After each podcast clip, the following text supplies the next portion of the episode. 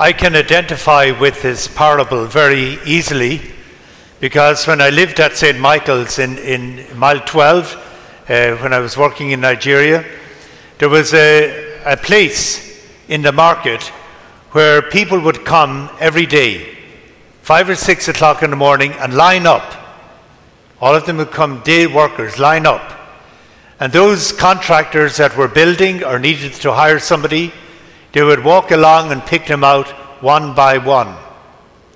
And the saddest thing of all was, come seven or eight o'clock in the morning, the remnants were left there.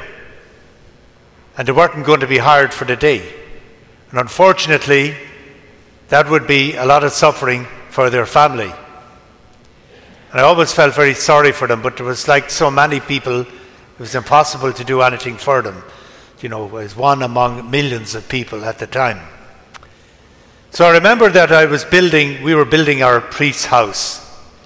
And um, it was a reasonably good house. Unfortunately, it sank into the swamp eventually. But when they were building it, the contractor went to hire the people from that place as well. And when I went out to see what they were doing, one of the people he hired was a pregnant woman. She's probably five, six months pregnant. And I said, What is she doing here? He says, Father, she's the best worker we have.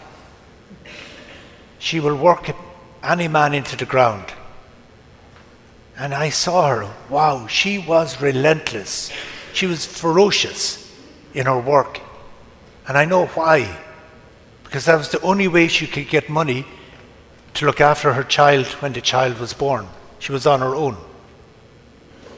And I'm talking about very heavy work big, huge trays of cement on her head, walking up a kind of rickety uh, wooden platform, two levels to cast uh, the foundation, the second story of the house. And she was relentless. I was watching her all day.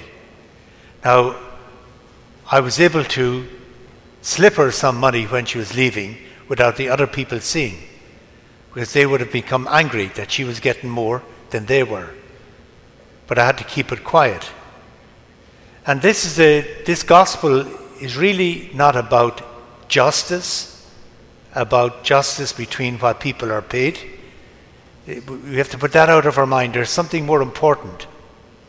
What it really is about is the relentlessness of Jesus in calling people to be his disciples. And God is relentless as well. Jesus is relentless. He calls. All from the beginning to the end, He calls. And that is something that each one of us have to keep in mind, especially if we're baptized. Each one of you, all of us, have to keep in mind that God is calling each one of us into discipleship. And discipleship, the call, that He gives to each one of us, the first thing we have to be aware of is that it is a gift. And that the workers in the vineyard were losing sight of that. They were losing the sight that the call of God to us is a gift. And we see this reflected in Scripture, especially in the great prophets. Before you were born, I knew you, I consecrated you. From all eternity, I've called you, called you by name. At this very moment and in very, this very time, God has called you in the situation you have found yourself in. And God has given you a gift and a blessing and a charism that He wants you to use to be His disciple. So it is, it is given, a call given to each one of us. And it is given sometimes through other people, and sometimes through events as well.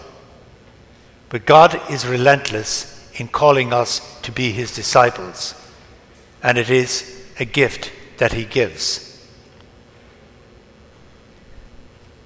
And we, when he does call us, what is he calling us to? And the first thing that he is calling us to is to be with him. Come and follow me.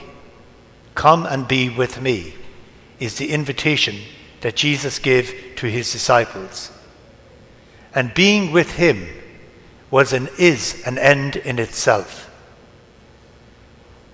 It's an invitation that is given to each one of us to constantly spend time in being with him.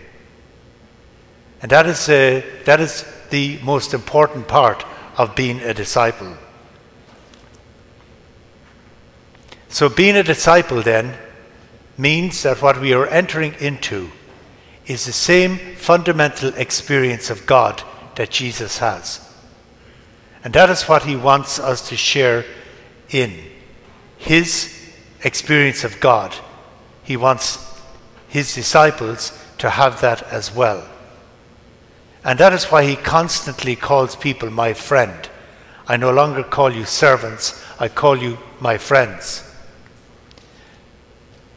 And it is only if we stay in that experience can we then move forward in the second aspect of discipleship, which is called to be sent.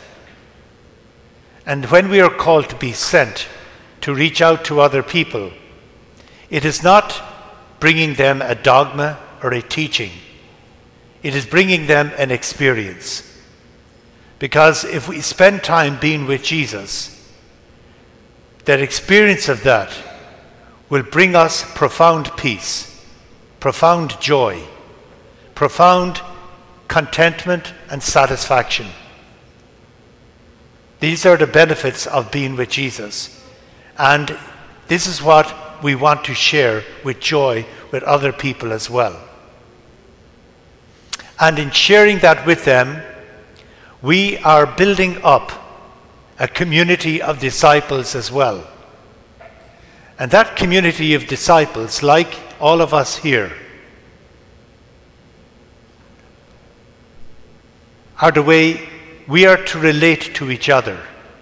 We are to move in a direction of relating to each other so that the way we are with each other is a foretaste of God's plan for the world at the end of time which is very challenging indeed. How we are in our community of faith at St. Joseph's, how we are in our families, with our children, with our siblings, how we are in our community.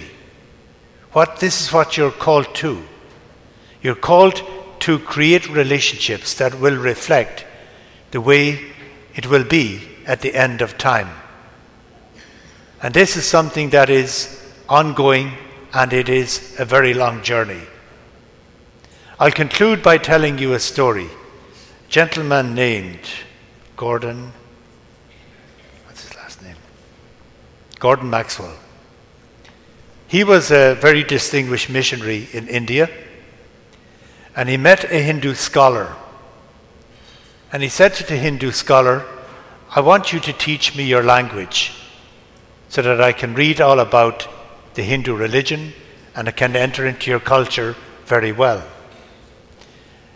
The Hindu scholar said to him, No, sir, I will not teach you my language. He says, You, you misunderstand because I will become a Christian. And he said, No, you misunderstand me. I just want you to ten- teach me, or I don't want you to become a Christian.